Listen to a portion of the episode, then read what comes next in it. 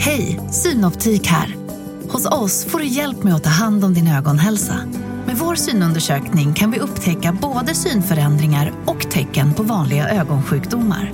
Boka tid på synoptik.se. Hej och välkomna till Lisa läser. Det är jag som är Lisa och idag ska jag läsa Mästerkatten i stövlar. Det var en gång en fattig mjölnare som hade tre söner. När han dog blev arvet magert.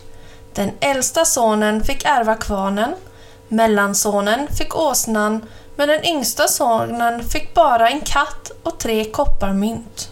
Vad gör man med en katt och tre mynt? undrade pojken. Herre, skaffa mig nu fina kläder och ett par stövlar så ska jag göra dig rikast i hela världen, sa katten. Pojken visste att hans katt var mycket listig så han gjorde som katten hade bett honom och därefter tog katten en stor säck och gick ut på ängarna och fångade några stora feta kaniner. Mästerkatten i stövlar gick så till kungens slott.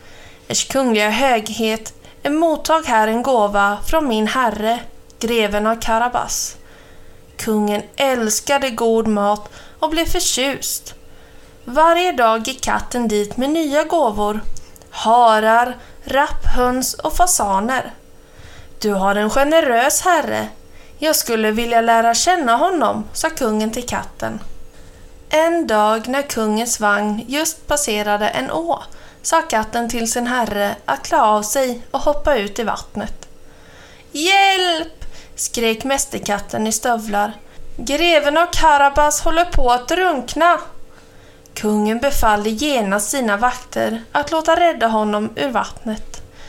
Mästerkatten förklarade för kungen att hans herre hade blivit bestulen på sina kläder. Men under tiden utbytte pojken och den söta prinsessan ömma blickar. Sköna prinsessa, jag är greven av Karabas och jag brukar inte vara oklädd när jag träffar vackra damer, log prinsen. Stig upp i min vagn, herr greve, så får vi talas vid, sa kungen. Mästerkatten i stövlar gick i förväg och talade med några bönder ute på åken. Gott folk, ropade han. Kungen passerar snart här förbi.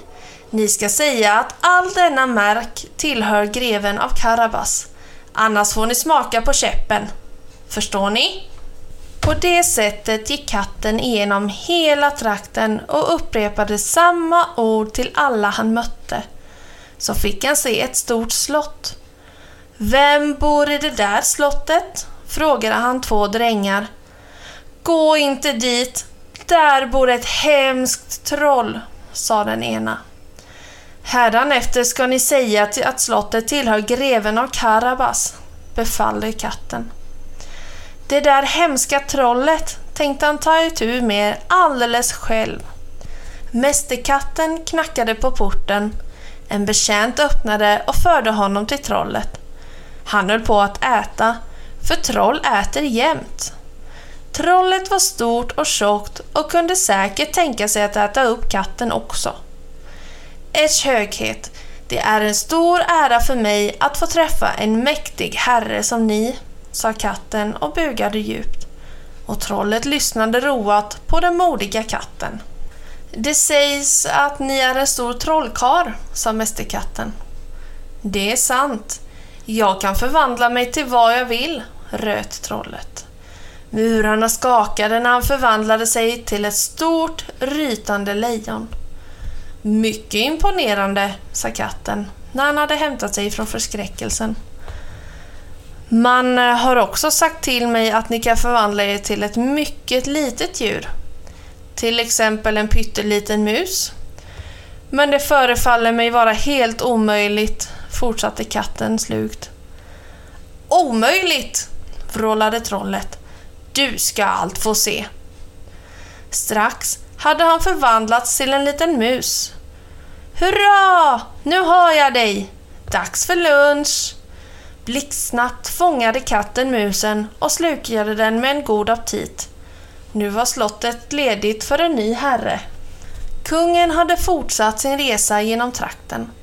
När han såg det stora slottet uppe på kullen blev han nyfiken och frågade de två drängarna vem som ägde det. Det är greven av Karabas, svarade de i kör. Herr greve, det var verkligen en ståtlig bostad. Jag har aldrig skådat något liknande, sa kungen häpet. Jag glädjer mig åt att få besöka det. Och han bad kusken köra upp för allén och fram till slottet. Greven tog prinsessans hand och förde henne till festsalen.